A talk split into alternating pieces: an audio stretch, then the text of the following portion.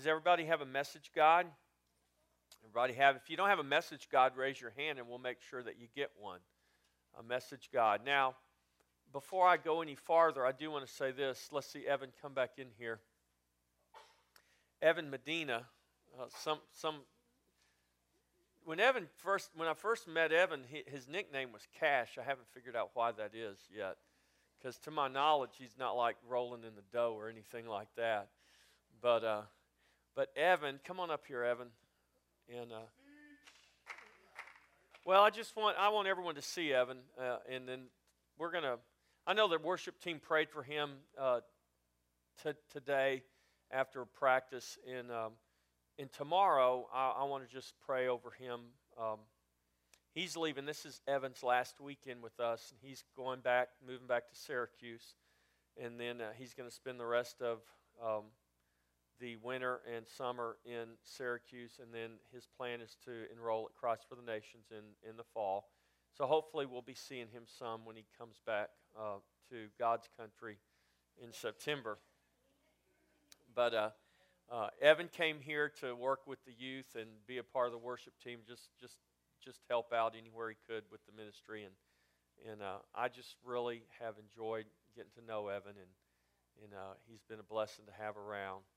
And so uh, I just want to encourage you. I want you to see him, and I want you to be praying for Evan. Just pray that God would lead and guide his steps, that God would open the doors that need to be opened, and uh, that God would bless him for coming here and sowing into Christ Fellowship in, in the city of Taylor. He came here, uh, he didn't ask for anything, uh, but he came here and he just gave of himself and gave uh, what the Lord had deposited in him. And I think that's just an awesome, awesome thing. And so thank you, Evan. We bless you. And uh, tomorrow we're going to pour oil all over you and just uh, do all kinds of things to embarrass you, okay? God bless you, man. But pray for Evan as he goes back and uh, pray for a safe trip. I know he's going to have one. He told me his mother is just totally freaked out that he's driving all the way from Texas to New York and she's afraid that he's going to get caught in a blizzard and become a popsicle or something. But you know, if you're a mom, how that is sometimes. And so, in God good? God's good that He brings people into our lives and through our lives and allows us to make connections and establish relationships. And you know, uh, we're not going to take anything to heaven with us. Whatever we amass in this world, you realize none of it's going to go with us. We're not going to take any of our possessions. We're not going to take our money. We're not going to take anything but, but I do believe that there is something that we're going to take to heaven with us that we'll have, that we, that we have gained on this earth, and that will be the relationships with, with other people. The relationships that you have established and developed here, whether they're just for a season or whether they're lifelong, in Christ, I believe that we will carry those relationships into eternity. And uh, they won't be the focus of our time in eternity, but I believe as members of the body of Christ, those relationships will, will endure. Uh, they have to because we're all part of his body. Amen? All right, if you have your message guide, I want you to, uh, we're going to begin in Ephesians chapter 4.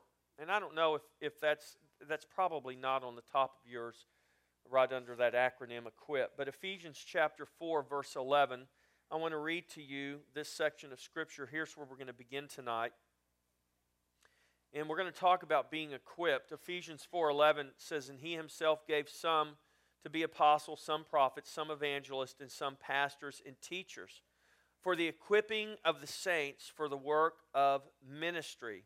So I want to draw your attention right there to, to two things. God gave these ministry gifts apostles, prophets, pastors, uh, teachers, evangelists. He gave those to the church for the work for the equipping of the saints for the work of ministry. So, my vocation may be a pastor, and I'm here to equip you, but we're all saints and we're all called to what? To the work of ministry. And I want you to understand that, church. I want you to catch a revelation of this. You have a work and you have a ministry. It has nothing to do with a title that man puts on your head. It has nothing to do with a job description that a man gives you. It has nothing to do with what you do inside of a building or, or under a, the auspices of a denomination or an organization. You have a calling, you have a ministry. It's given to you by God Himself. And you are called to the work of ministry. The word ministry means simply service. Jesus said, The Son of Man did not come to be served, but to serve and to give His life a ransom for many. And we are called into the service of God our King. We are called to the work of service. To, to serve what? To serve His purpose, to serve His will, to serve His plan of everything concerning Christ, to make the gospel known, to make Christ known. And so that is the work of ministry that we're called to. And that's what I want to talk to you about tonight. So Paul says, Hey, God, Jesus gave these gifts to the church for the equipping of the saints, for the work of ministry, for the building up, the edifying. That word edify simply means to build up. For the building up of the body of Christ. Our work of ministry is building up the body of Christ. And we do that in a whole lot of ways. We do that by reaching the lost, we do that by encouraging the brethren, we do it in all kinds of ways. So, the work of ministry for the building up of the body of Christ, how long till we all come to the unity of the faith, to the unity of the knowledge of the Son of God, to a perfect, a complete man that is Christ, to the measure of the stature of the fullness of Christ, that we should no longer be children tossed to and fro. Verse 15, but speaking the truth in love, that we may grow up in all things where into Him, into Christ, who is the head. From whom, from this head, from Christ, from whom the whole body, joined and knit together, that's us, we're joined and knit together. That's why I said relationships will endure. We're joined and knit together. It's not just a physical, it's not a physical thing, it's a spiritual thing. And in the spirit, we're joined and knit together to, to make up the mystical body of Christ by what every joint supplies, according to the effective working by which every part does its share, causes growth of the body for the building up of itself in love. And so, this concept of us being equipped for the work of ministry, and the work of ministry is the building up of the body of Christ. I want to talk to you about this tonight. Now, we're going to begin with a pop quiz. Everybody have their pop quiz right there? So let's take the pop quiz real quick. Question number one Are you here to be equipped for the work of ministry, for the building up of the body of Christ? Yes or no? You mark, you mark whichever answer you think is right there. This is your own personal pop quiz. I'm not going to take it up and see whether anybody passed or failed. Question number two here it is. Are you here to be equipped to look and reach beyond yourself into the lives of others for the cause of Christ? Are you here? Why did you come? Why do you come to church? Why do you assemble together? Are you here? Are you here to, to be equipped, to look, to see, and to reach beyond yourself into the lives of others for the cause of Christ, for a cause greater than yourself? Yes or no? How about question number three? Is your relationship with Christ all about what God can do for you? Last question. Is your relationship with Christ all about what God can do in you and through you? Now I won't ask, but but how many got three yeses and one no? Well, I didn't tell you to raise your hand. I won't ask you what order those yeses or no in. It, it would make a difference. But but I want you I, I ask those questions because I want you to think about this church. Don't don't go through life just for with with no purpose. Don't go through life with no understanding or meaning for what you're doing. Don't just be like a ball bearing in a pinball machine, just being bounced from here to there, from hither to yonder, from pillar to post. Go through life and understand that you have a purpose. You have a meaning for being here. You're not a wandering generality, as Zig Ziglar would say. You're a meaningful specific. You have meaning, you have a specific purpose. And we need to go through life understanding that. We really do, church. We need to ask ourselves do, do we just come here out of habit because we don't have anything better to do? Or when we walk through the doors of this building, when we pull up on this parking lot, as we're preparing to come here, as we're driving in our cars, are we thinking about what we're going to do when we get here? Are you driving thinking, well, I wonder what songs they're going to sing tonight? I wonder what Pastor Jeff's going to talk about tonight. Man, I hope it's good because I, I sure did want to stay home and just chill tonight. I mean, is that our attitude? Are you coming? Are you thinking, you know what? Who can I encourage when I get there? Who can I provoke? Who can I motivate? Who can I build up in the faith? You know, I'm feeling kind of down myself. You know what I think I'm going to do? I think I'm just going to work real hard tonight and, and find somebody and build them up and encourage them. You know what? When you do that, you're going to be built up and you're going to be encouraged. Do you see the difference your attitude, your mentality, your mind will make? It, it all it makes a huge difference. And sometimes we need to ask ourselves, church, these questions. We really do. So let's talk about being equipped. Equip me. I'm assuming, I know that's dangerous, that if you came, you came to be equipped. And you're saying, Pastor, equip me. Because that's what I'm supposed to be here for, is to equip you for the work of ministry. And the work of ministry doesn't just it's out there, but it's in here. It's not just in here, it's out there. It's it's anywhere and everywhere you go. So why equip me? Well, because getting equipped is all about what God can do through you because he now lives where? In you. Do you understand that?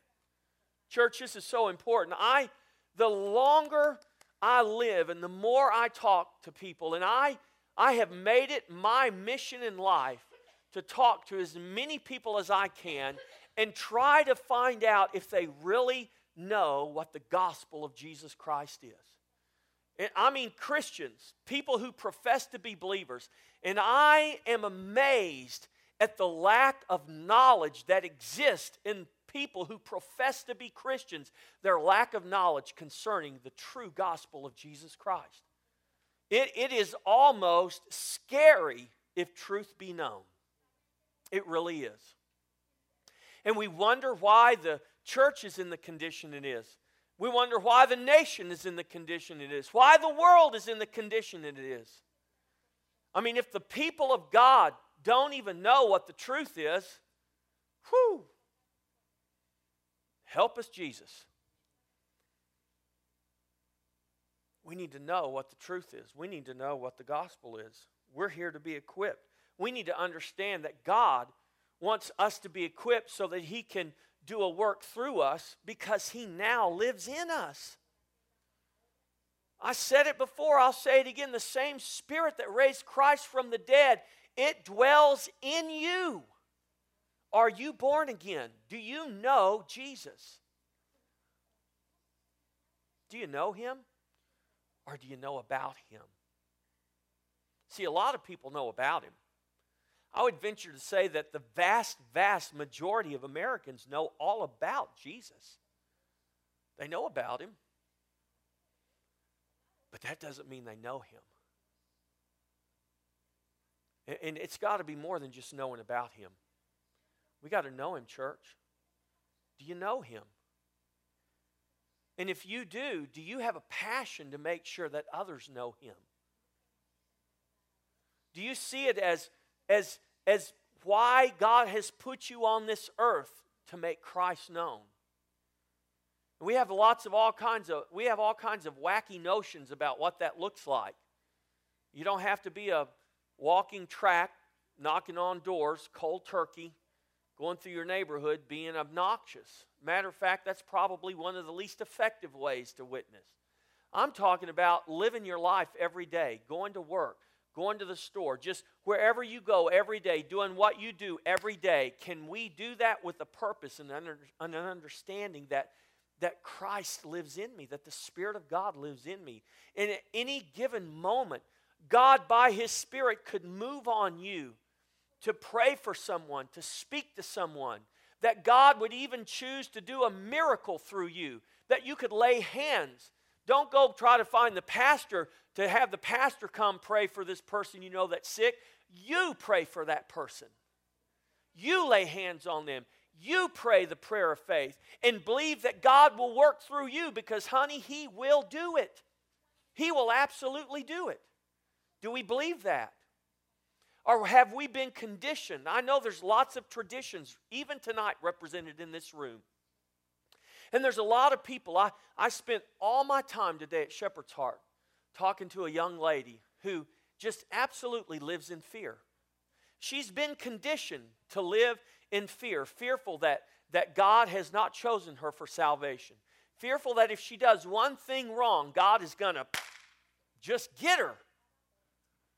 And consequently, she's afraid to do anything because she's afraid if she makes a mistake, God may just, I mean, do something to condemn her or punish her. Now, that may sound funny to, to some of you, but I'm telling you what, there's people out there like that. Oh, she knew about Jesus. She knew Jesus was the way to salvation. She just was paralyzed and conditioned to believe that, that, that God surely wouldn't do anything. She was just trying to make it through life, hoping that when she died, she'd find out whether she was going to get to go to heaven or not, whether God had chosen her. Jesus said, You shall know the truth, and the truth will make you free. I'm telling you what, Jesus wants to set us free. Whatever bondage we're in, whatever man has conditioned us to believe about who God is and how God looks at us, I mean, forget what man says. Let's, let's see what the man said. Let's see what Jesus has said. Let's go back to what Jesus says. Let's believe his living word and let that living word set you free. Let that living word break the chains of bondage off of you and come to, to know that you are a chosen vessel. I'm telling you what, the very fact that, that you're in this room listening to my voice tonight, I can promise you God has chosen you for salvation. The question is, will we respond? I promise you, the very fact that you're sitting in this room listening to me tonight, God desires to work through you, to move through you by His Spirit. He wants to use your hands to heal the sick. He wants to use your words that you speak from your mouth. I mean, the Word of God coming from your mouth. He wants to use your mouth to set the captives free. He wants to use your mouth to, to proclaim a thing, to call those things that are not as though they are. So, how, how do you know, Pastor Jeff, God would really do that with me? Because you're listening to my words tonight. And I'm telling you what God has said. This isn't what I say, this is what God has said in His Word. This is why you're called to be equipped. That is the work of ministry so that you can go out. That's why God said, In the tongue is the power of death and life. Those who love it shall eat the fruit of it. I mean, God says you got death and life in your tongue. Which are you going to love to eat? Are you going to love to eat the fruit of death? Are you going to love to eat the fruit of life? Or what are you going to speak? What are you going to sow into the atmosphere, life or death? Well, we're called to, to speak life, to declare life. You've got to come to be equipped so that you can do that. You got to first believe that God really wants to do that through you. Because the devil's out there lying to anybody that will listen to him, and there's too many people listening to him. And the devil is saying, God would never use you. God would never do that. God has not chosen you. See what's happening in your life? That's proof positive that God's forgotten about you. Well, you know, if God really loved you, you wouldn't be sick right now. Are you going to believe the lies of the enemy? Are you going to get equipped with the truth and let the truth set you free and keep you free? The truth will set you free, but I'm telling you what, we have a responsibility once set free to remain free. We can get set free today and tomorrow enter right back into bondage. But Jesus didn't set us free so that we could go in and out of bondage. He set us free so that we could be free and live free. For who, he whom the Son has set free, he said, is, is what? It's free indeed. So equip me. It's about what God can do through you because he now lives in you. Christ in you, the hope of glory. So say this Say, I am a member Oh, come on, say it louder. Say, I am a member. Get excited about it. I'm a member. Yeah, I'm a member the body of Christ. No, come on. I am a member, a part of the body of Christ. Do we understand how awesome that is? Man, Miss Bussy just tell me before the service, she said people don't understand their salvation. They don't know what they have in their salvation. I'm saying, preach it, sister. We don't. I'm trying to grasp it myself, and I the more I the more I try to grasp it, the more I realize I, I can't even begin to comprehend what God has given me through salvation in Christ Jesus. But I'm glad I've got it. It's overwhelming. It's like, a, it's like this giant thing that I, I can't wrap my mind around it. I can't even get my eyes around it. I, I can't even begin to understand it. But yet I know that God has brought me into it. And I know it's good. And so I'm excited that I am a member, a part of the body of Christ. It's time, church, for the church to get excited.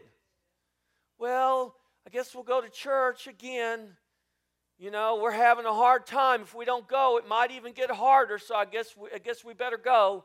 Otherwise, God, God might even be more mad at us than He already is. I mean, come on, is that our attitude? There's a lot of people that have that attitude. I mean, you laugh, but I'm telling you what, that defines more of the church of Jesus Christ than you can possibly imagine. Like God's some big ogre up in heaven waiting to smack us down. That's not who God is. If God wanted to judge us, He'd have judged us. If He wanted to condemn us, He would have condemned us.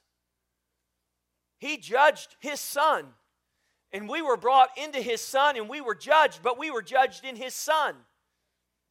And now He's opened the door and invited us by faith to come in and have life. Where? In His Son. So that he can do what? So that he can do a work through us. God's not waiting for us to all get to heaven so he can do a work. Honey, I'm telling you, God's doing a work right here and right now. He's doing a work in the earth.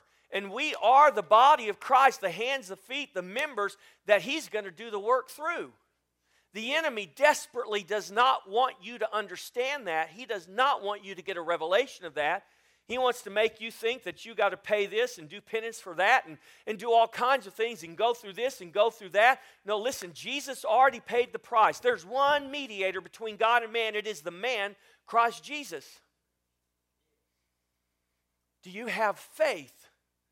Do you have faith that God, God in you, Christ in you, wants to do a work through you? You need to. That's what you should be here to be equipped for. This is what we need to know that when you build up the body of Christ, you build up yourself. Why? Because you are a member of that body. You just confessed that you were. Was your confession true? You know what the word confess means? To confess, it means to agree with. It just simply means I'm going to agree with.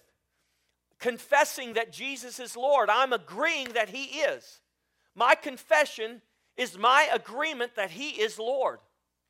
If you confess with your mouth Jesus is Lord, if you out of your mouth agree with the truth, I'll tell you the truth will set you free. As you're being equipped, you are being built up. When you come to be equipped, and you don't have to come here to get equipped. I mean, your greatest teacher is the Holy Spirit. He's your greatest teacher. See, I can give you information, but only the Holy Spirit can take the information. Even if I'm giving you the Word of God, it's only the Holy Spirit that can take that living Word and make it revelation to you. I can give you information, I can give you really good information, but only the Holy Spirit can give you revelation. And there is a difference between information and revelation. There's lots of people going to church getting lots of information about all kinds of things. And you know what? The truth of the matter is, most of the information we get in church today, as I view the landscape of the, of, of the American church, most of it doesn't have anything to do with Holy Spirit revelation. You, you can go anywhere and get a lot of that information. You can go read a good self help book. You can go to a sales seminar. You can go all kinds of places. Listen, we don't need more self help. We don't need more formulas. We need Holy Ghost revelation. We need a revelation of the truth. How are you and how am I going to get that revelation? How am I going to get it? Can I pay for it? No. Remember, Simon tried that and he got rebuked by Peter. You can't pay for it, you can't earn it, but you can ask for it. And if you ask for it, Jesus said, you'll receive it. You can knock for it. And Jesus said, if you knock for it, it will be open. How long should I knock, Pastor Jeff? Well, how bad do you want the revelation?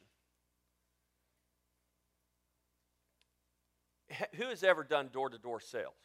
Even when you were in school. Remember? I remember one time we, we went on a band trip and we had to sell turkeys. And so, you know, our, our popcorn, remember TV Time popcorn? That was one of the favorites. And, and so, our band, we had a huge band in high school. We were forever selling TV Time popcorn, and I hated selling that popcorn. But you know what we were supposed to do is go through the neighborhood and knock on the doors and try to sell TV Time popcorn to, to anyone and every. So, how many of you that have ever done door to door sales has done this? You knock on the door. Well, I guess they're not home. And you leave because you really don't want to talk to them, anyways. Well, I called them on the phone it rings twice and you hang up say, Well, I called, but they didn't answer. I guess they're not home. How bad do you want the revelation? How long should I knock? Well, let me ask you, how bad do you want the revelation? I've been knocking, but I ain't got the revelation yet. How bad do you want the revelation? See, how bad you want the revelation is how long you're going to knock. How, how many times should I ask? How bad do you want the revelation. Because as bad as you want the revelation, that's how, that's how many times you'll ask. You'll keep asking until you get it. How long shall I seek? How bad do you want the revelation? Because here's what God said in Jeremiah 29 11 You will seek me and you will find me when? When you seek after me with all of your heart. Now, I'm not being ugly, but I'm just going to tell you the truth. Today, today at Shepherd's Heart, there were two people that responded to the altar call. And, and, uh, and so I had them come and sit at a table, and, and there were three, there were four of us sitting at this table. Two of them had responded to the altar call, me and another person. And so, now, here's the thing, church. It used to be that, you know, and I just don't do this anymore. Say this prayer after me, and you'll be saved. Now, I know the Bible says if you confess with your mouth and, and, and believe in your heart, but see, the, it's, the, it's the believing in the heart. That word believe means to trust. And it's not about it's not about repeating a formula prayer that I tell you to say. See, it doesn't really matter what your words are as much as what's in your heart. And so I set them down there. Uh, now remember, the way it works at Shepherd's Heart is we have a short devotion, and it was a short devotion. It's about 10 minutes probably. And we had an altar call. We had a prayer. Then, then the two people that responded, we're sitting at the table. And now, by this time, the numbers have been passed out, and it's time to go get your food. And so we're sitting there, and, and I told them, I told everybody, I said, I know you guys came here to get food today, but I promise you, the spiritual food, the bread of life, is much, much more important than the physical food you're going to get here today. Because you can get a bag of groceries or two that'll feed you for a few days, but if you, if you will receive the bread of life, the fountain of living waters, you'll never hunger or thirst again. So we're sitting there, and about, about 10 minutes into me talking with them, because I, I wanted them to understand as much as possible, I wanted to give them truth so that the Spirit of God could give them a revelation of what it means to be born again. I mean, just, just saying, say this prayer after me, let's pray again. I mean, that may be fine. But I, I, I know when I got saved, somebody took the time with me to take me through the scripture and they gave me truth. And you know what? I can tell you the exact date and time that I came to faith in Christ. It was July 19th, 1984. And that doesn't, that, that doesn't mean if you don't know the date, but I'm just saying from July 19th, 1984, it was over a year before I was in church. It was, it was over a year before I, I, didn't, I didn't get saved and then go to church because I didn't get saved in a church. And for that, from that time when I gave my life to Jesus that night until I came to this place and sat under Pastor Bennett's ministry, I had no continuous Word of God until I came here. And I joined Charlie and Joe Lynn's uh, Sunday school class in their house right there at their duplex right there at, at 6th and, and Howard, me and Andrea. Joined their Sunday school. But until that time, I'm just out there floating around. But I'm going to tell you what, I never forgot the time that woman spent with me that night, and she took me through the scriptures and she gave me the scripture. And she, I mean, the Spirit of God would call it to my remembrance, and I remembered. She gave me exactly what I needed. She said, This is what's going to happen. This is the temptation that's going to come. This is what the enemy's going to say to you. And this is the scripture that you need to come against him with. So today, when I when I sat down with these two, two ladies who had given their life to Christ, I said, you know what? I'm gonna, I'm gonna, I'm gonna show you the scripture because it's it's important for you. Number one, do you understand what you're fixing to do? Jesus said, count the cost. Well, about 10, 15 minutes into our talk, the one became very impatient and she said, I need to go get my food. I said, well, Praise God. God bless you. And she went and got her food. The other one hung the whole time and stayed to the very end, and we prayed together. Now, I could have said, well, hold on, wait before you leave, let's pray together. But see, here's the thing. And this is the question, church, we need to ask ourselves How bad do we want a revelation of Christ? How bad do we want to know Him? I mean, do we want to just come and get a quick fix? I mean, that's really what our society has turned into. God, just, just, just fix it for me. God, just give me a quick fix. I don't want to have to struggle with it. I don't want to have to endure anything. I just, just, just do it for me, God. Well, He's done it for you. He's done everything for you on the cross. Now, we have a responsibility, church, to avail ourselves to what He has provided in His Son. How bad do we want the revelation? What is the work of ministry? It's Christ in you, working through you. To do what? To build up his body. To what? To the fullness who fills all in all. Ephesians 1:23 says the church which is his body, the fullness who fills all in all.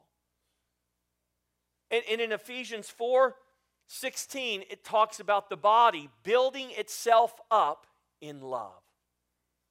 That's us we build ourselves up in love. We come to be equipped to do that. We come to provoke one another to love in good works. That's building the body. And as I build the body, as I purpose to build the body, I am automatically built up myself. If I go through life trying to figure out how I'm going to get built up because I'm so down and so needy, or I'm so selfish and I want to get more of the promises of God and more of what God has said can be mine, if I go through life self centered, I'm not ever going to build anybody else up. I, I, I spend all my time focused on myself. But it's amazing how it works. If we come purposing to build others up, we automatically are built up because we're all part of the body of Christ. So, where is the work of ministry? Where is it? It's wherever, it's wherever you are. In HEB, there is the work of ministry, pushing your shopping cart, come around the corner, you smash into somebody else. Could be a divine appointment. How do you know it's not? You can get upset because they ran into your cart or they were in your way, or you can take it as a divine appointment. When is the work of ministry? It's whenever you're there. Wherever you are, whenever you're there, that's when the work of ministry is. It's not 8 to 5 on a Sunday morning. It's not 7 o'clock on a Wednesday night. It's not 6 o'clock on a Saturday night. It's wherever you are, whenever you're there. I, I started to say every waking hour, but I think God even does the work of ministry in our sleep because He can give you dreams and visions. Have you ever woken up and, and, and realized that God gave you something in your sleep? What did you do with it?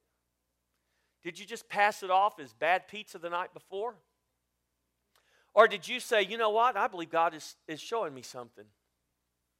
Have you ever felt a, a just a, an unction or a, an inclination to call someone up and pray for them? And you said, oh, that's silly.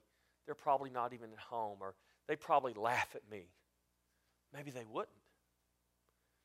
I'm convinced that we, we just don't even realize that God speaks to us all the time and we just brush him off because we're looking for some, I don't know what we're looking for.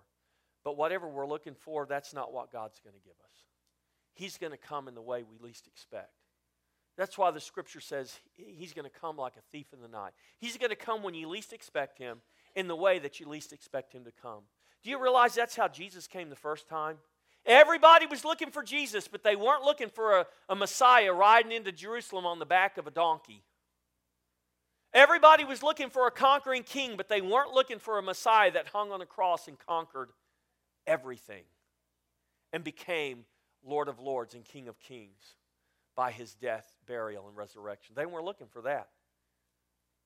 They, they were looking for something totally different. And you know what? They missed him. They missed him. And even Jesus said, Your house is left desolate because you did not recognize this time, this hour of visitation. Church, do you realize that we can miss it? God is visiting us all the time.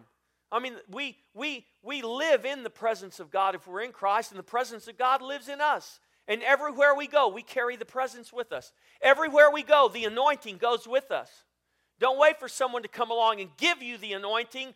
There's only one person that can give you the anointing. His name is Jesus Christ. And that anointing only comes by the Holy Spirit. And if the Holy Spirit is in you, then you carry the anointing everywhere you go. Now, the devil doesn't want you to believe that, but that's the truth because that's what the scripture says. Go to 1 John and read chapter 2, and you'll, you'll see. That's exactly what the scripture says. So, where is the work of ministry? It's wherever you are. When is it? It's, it's whenever you're there. So let's talk about being established because I took this word equip, I made an acronym out of it, and the first letter of the acronym is E, and E stands for being established. Why is it important for us to be established? Just in a real practical sense. Have you ever tried to help someone up that has fallen down? If you reach down to, to pull them up, if you've not established yourself, when you go to pull them up, you know what's going to happen? You're going to fall down. But if you establish yourself and you're stable and firm, you can help them up and you won't stumble. So, why is it important for us to be established? If we're walking, I, I like to go hiking. When we go camping, my favorite thing to do is to go hiking. And if you're hiking on a hiking trail up in the hills and it's rock and roughy, rough and rocky terrain, if you're not established when you're walking, you know what can happen? You can stumble and fall. So it's important to be established. Why? Because if we're not established, we'll stumble. You must be established. Why? That you do not stumble. That you do not stumble. So, how should I be established? Here's four scriptures I want to give you Hebrews 13, 19, 13, 9. Jesus Christ is the same yesterday, today, and forever. Do not be carried away with various and strange doctrines, for it is good that the heart be established how? By grace. Church, you should be established by grace. The writer of Hebrews goes on there and he says that you should be your heart should be established by grace, not by foods that you eat, not by things that you do. Those works don't establish you. You are established by grace. It's the grace of God that saves you, not what you eat or what you don't eat. It's the grace of God that saves you. It's not your works. It's none of that. It is the grace of God that has brought salvation to us. We need to be established by grace. 2 Peter 1:12 For this reason I will not be negligent to remind you always of these things though you know and are established in the present truth. We need to be established in the truth. Who is the truth? John 14, 6. Jesus said, I am the way, the truth. Remember, truth's not a philosophy, it's not a concept, it's not an idea. Truth is a person. We need to be established in the truth, and Jesus Christ is the truth. We need to be established in Him. He is the truth that will set us free. Colossians 2 6 and 7 As you therefore have received Christ Jesus the Lord, so walk in him. Well, that's, that's a real basic thing that we need to get down. If you've received him, so walk in him. In other words, let your light show Christ whom you have received. If you've got the light, then honey, let your light shine. If you've got the life in you, then let the life come out of you. If you've received Christ, so walk in him, rooted and built up in him and established in the faith. We need to be established in the faith. Who is the object, the center of our faith? It is Christ. Without faith, Hebrews 11 6, it's impossible to please God. We need to be established in the faith. Second Thessalonians 2:17 Now may the Lord Jesus Christ himself and our God and Father who has loved us and given us everlasting consolation and good hope by grace comfort your hearts and establish you in every good word and work. We need to be established in every good word and every good work. Who is the Word? John 1 1. In the beginning was the Word, and the Word was with God, and the Word was God. Verse 14, and the Word became flesh and dwelt among us. Are there bad words out there? Jesus, in the parable of the soil, talked about the sower sowing good seed. He said the seed is the word of God. In the, in the parable right after it, the parable of the wheat and the tares, it said an enemy came and sowed bad seed into the field. Are there bad words out there? You better believe there is. Are there false Christ out there? Yes, there are. Are there lies out there pretending to be the truth? Absolutely. Don't be established in every word, be established in every good word. Be established in Christ, be established in the truth, be established in the faith, and in every good work. Ephesians 2:10 says we are his workmanship created in Christ Jesus for what? For good works which who prepared which he prepared beforehand. When you came into Christ, when you were born again, you were brought into Christ, and God has already prepared the works that He wants you to walk in. They're not your works that will earn you salvation because there is no work that can earn you salvation. They're His works that He's prepared for you to walk in so that now you, as His body, so that you can stretch forth His hand to heal, so that you can open His mouth and speak forth the truth, so that you can take and walk his, as his feet, carrying him to the nations, or maybe just across the street or next door to your neighbor would, would be even better than going to the nations. We all want to go save the nations, but we can't even save our, our own neighborhood. I never figured that one out. So we should be established in every good work, in every good word. So, how do I become established? Go to 2 Peter.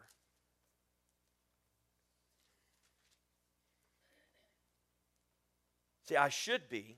How should I be established? By grace, in truth, in faith, in every good word, in every good work. How do I get established in those things? Well, we need to first of all remember that it's by grace. It's not going to be anything that we do in and of ourselves. It is the grace of God that allows us to be established in those things. Let's look at 2 Peter chapter 1. Now, I put it here in your, your message guide, or you can follow in your Bible. Let's read this together. It says, Simon Peter, a bondservant and apostle of Jesus Christ, to those who have obtained like precious faith with us by the righteousness of our God and Savior, Jesus Christ, grace, peace be multiplied to you in the knowledge of God and of our and Jesus our Lord, as his divine power has given to us. Who has given to us? He has given to us, as his divine power has given to us all things. Say all things, church. All things that pertain to life and godliness. Now, I know this is a real simple thing, but I want you to catch this. Is there anything that God, in his divine power, has not given you that pertains to life? Is there anything He's not given you? Is there anything in His divine power that He has not given you that pertains to your godliness? Is there? No, there's not. He has given us all things that pertain to life and godliness. How do we come into those? How do we realize those? How do we get a revelation of those? How do we take those things, all those things that He's given us? It's kind of like that bank account. I've got the bank account, it's in my name, but if I don't have knowledge of it, is it going to do me any good? I'll never write a check on it if I don't have knowledge that it's there. But once I have knowledge that it's there and it's mine, then I have access to it and I can put it to work, can't I? Well, He has given us all things that pertain to life and godliness. How? Through the knowledge of Him, that's Christ, who called us by glory and virtue, by which, by Christ, every has given to us, in Christ, he has given to us exceedingly great and precious promises. Every promise of God is where? It's given to you in Christ. It's accessed by you in Christ. It's revealed to you in Christ. It's made yours in Christ. So he's given us these great and precious promises that through these promises you may be partakers of the divine nature, having escaped the corruption that is in the world through lust. But also, okay, this is what the grace of God has done for us. The grace of God has, by His divine power, by His grace, He's given us everything that pertains to life and godliness. He's given us these great and precious promises in His Son. He's done that by grace. Then he says, but also for this very reason, giving all diligence, say diligence. Now, here, see, this is a word that we don't like. Diligence keeps you knocking. Diligence will keep you knocking until you get the revelation. Diligence will keep you seeking until you get the revelation. Diligence will keep you asking until you get the revelation. Diligence will keep you at the table and not get impatient. Because what do you want? What's more important to you?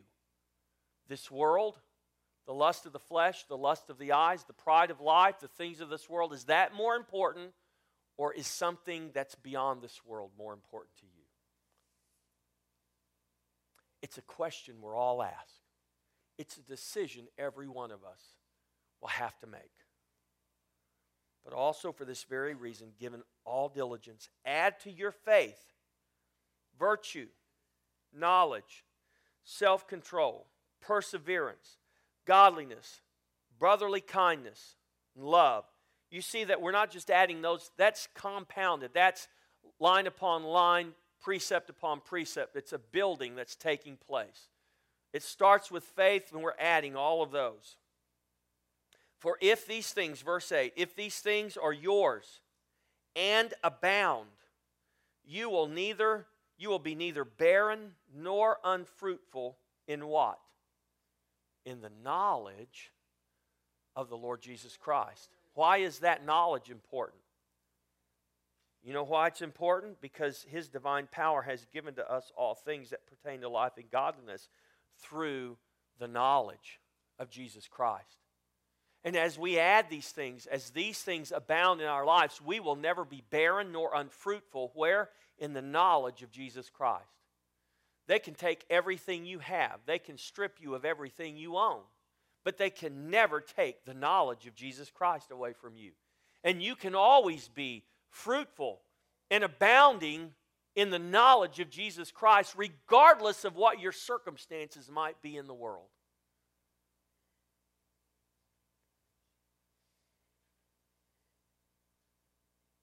For he, verse 9, look at this, for he who lacks these things is short sighted even to blindness and has forgotten. When you forget something, where, if, if someone says, I'm forgetful, where's the problem with my forgetfulness? What part of my body is it that's got the problem if I'm forgetful? It's my mind, isn't it? It's my mind. He who lacks these things has forgotten. Something has happened to their mind. Their mind was fine one day, but, but guess what happened? They reverted. And they forgot. They forgot what? That he was cleansed from his old sins. They forgot that he became a new creation. They reverted back to the old way of thinking. Do you know that temptation's with you every day to revert back to the old way of thinking? It doesn't mean you've lost your salvation. I am convinced that there are many, many Christians who are saved in Jesus Christ, but they're they are living they're living out of their old mind, out of their old man. They have forgotten that they have been cleansed. And the problem's not here, the problem is right here. Here's where the problem is. You begin to understand why it's important that our minds be renewed. And you can't just say, oh, well, I renewed my mind 15 years ago, I'm good to go. Now, honey, you better renew it every day. Paul said, I die daily. He didn't literally die daily, but Paul said, I reckon that old man is dead every day. I'm not, I'm not digging that corpse up. I'm not going to carry that dude around with me. He is dead. He's crucified. I reckon him dead every day. I'm not going to live out of the mind of the old man. I'm going to live out of the mind of the new man, the new creation. I'm going to let this mind be in me, which was also in Christ Jesus. I'm not going to have the mind of Adam anymore. I'm going to have the mind of the man from heaven. Because I'm not of the earth, I'm not from beneath, I'm from above. I've been born again. I've been cleansed. He has given me all things that pertain to life and godliness through the knowledge of His Son. And as long as I live and abound in the knowledge of Jesus Christ, I'll never be barren, I'll never be unfruitful, they can take everything I have. I can be abased. I can be abound. Rich, poor, shipwrecked, stone. It doesn't matter. They can't take Christ away from me. I will always be fruitful. I will always abound. It doesn't have anything to do with my circumstances here on this earth. See, the devil wants you to believe it has everything to do with your circumstances here on this earth. He wants you to believe that your blessing, that your favor with God has everything to do with your physical, material, circumstantial condition here on this earth. Don't get me wrong. I want to drive the best, live in the best, wear the best, have the best, eat the best. I love the best. And if God allows me to do that, I'm a happy camper. But the day God says, sorry, I think today I'm going to let them stone you to death. I think today I'm going to let them beat you with 40 stripes minus one for the gospel's sake. You know that happened to Paul. What do we do, church? Say, well, it doesn't happen. Oh, Pastor Jeff, come on, get real, dude. That doesn't happen in America. Okay, maybe it doesn't happen in America, but it's happening all over the world right now to our brothers and our sisters. So, what are you going to say to them? Are they less blessed? They have a little less favor from God. They're, they're, they're second class, red headed king's kids. They're not his most favorite because God's letting them be persecuted. What are you going to say to that? I'll tell you what the Bible says to that. The Bible says their condition doesn't make any difference of anything. Don't get your eyes on the things of this earth. Seek those things above. Fix your eyes on Christ who is above.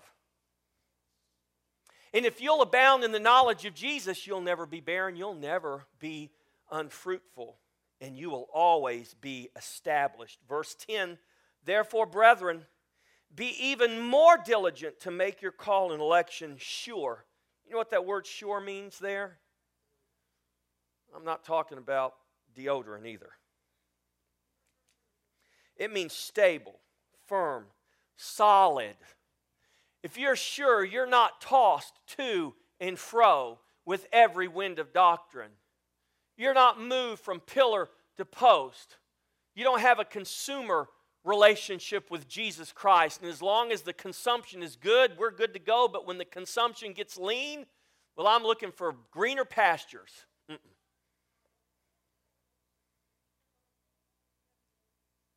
If you, therefore, brethren, be even more diligent to make your call and election sure. For if you do these things, what? The things we just talked about. If you'll be diligent to walk in those things, to abound in those things, you will never stumble. That means you'll be established. You'll be sure footed, firm, solid. You'll never fall. You'll never offend. You'll never be offended, is what that means. You'll never allow the truth to offend you. You're never going to trip. You become sure. You become established as you give all diligence, church, all diligence to add to your faith. To add to your faith. You give all diligence. Who gives all diligence? You give all diligence. And if you do that, you will be established. Now, I didn't put it, I, I, I, for some reason I left it out there, but right there on your sheet, it says, You become sure or established as you give all diligence to add to your faith. Dot, dot, dot. I want you to write in there, I want you to understand you do that by the renewing of your mind, by renewing your mind to Christ. How often should you renew your mind? Every day. Every day, renew your mind according to the knowledge of Him who created him, Colossians 3 says. You do these things, and you will never stumble. You will always be sure, firm, solid, not tossed to and fro. You will be established. How do we do those things? We do them by the grace of God. Remember, first and foremost, we're established by grace. It's not by works, lest any man should boast. In other words, you must do diligence, but it is by His grace that His Spirit empowers you and works in you to give you the diligence to add to your faith these things to become sure and established that you would never stumble. Amen? You're here, church, to do what? To be equipped. For what? For the work of ministry, for the building up of the body of Christ. For how long? Till we all come to the unity of the faith, the unity of the knowledge of the Son of God. Do you have a revelation of Christ in you, the hope of glory? Or you just know about it? Do you just know that that's a scripture in the Bible, or do you have a revelation? Say, Pastor Jeff, I just, I just don't have a revelation of that yet. Well, here's what I want you to do I want you to start knocking. However bad you want that revelation, you keep knocking. I want you to start asking. And however bad you want the revelation, you keep asking. I want you to start seeking, and however bad you want that revelation, you keep seeking. And I've got a little secret for you. You will find that when you get the revelation, there's another one right behind it. And the reality is, we will never stop knocking we should never stop asking. We should never stop seeking because we are seeking a Christ who is infinite, who is eternal with no beginning, no end. His manifold wisdom is beyond our comprehension, it is infinite. You can never come to the end. You should never be bored. You should never get tired of because if we're seeking Him, there is something new that He will show us every day. His mercies are new every morning. Amen. I have to stop as I have kept you a little later than I should have. But, church, I'm telling you, get excited about Jesus. Don't listen to the lies of the enemy. Be discerning people. Don't, don't listen. The times we're living in are too perilous for us to, to be caught up with the fluff. Forsake the fluff. Go for the meat, church. I'm telling you what. We're living in days where God wants to use you to be his hands and his feet. Go out and let God use you. You need to be equipped to do that. Come with purpose and understand that God wants to use you to build somebody else up. And in the process, I promise you'll be built up. Amen. Is there anyone here? You say,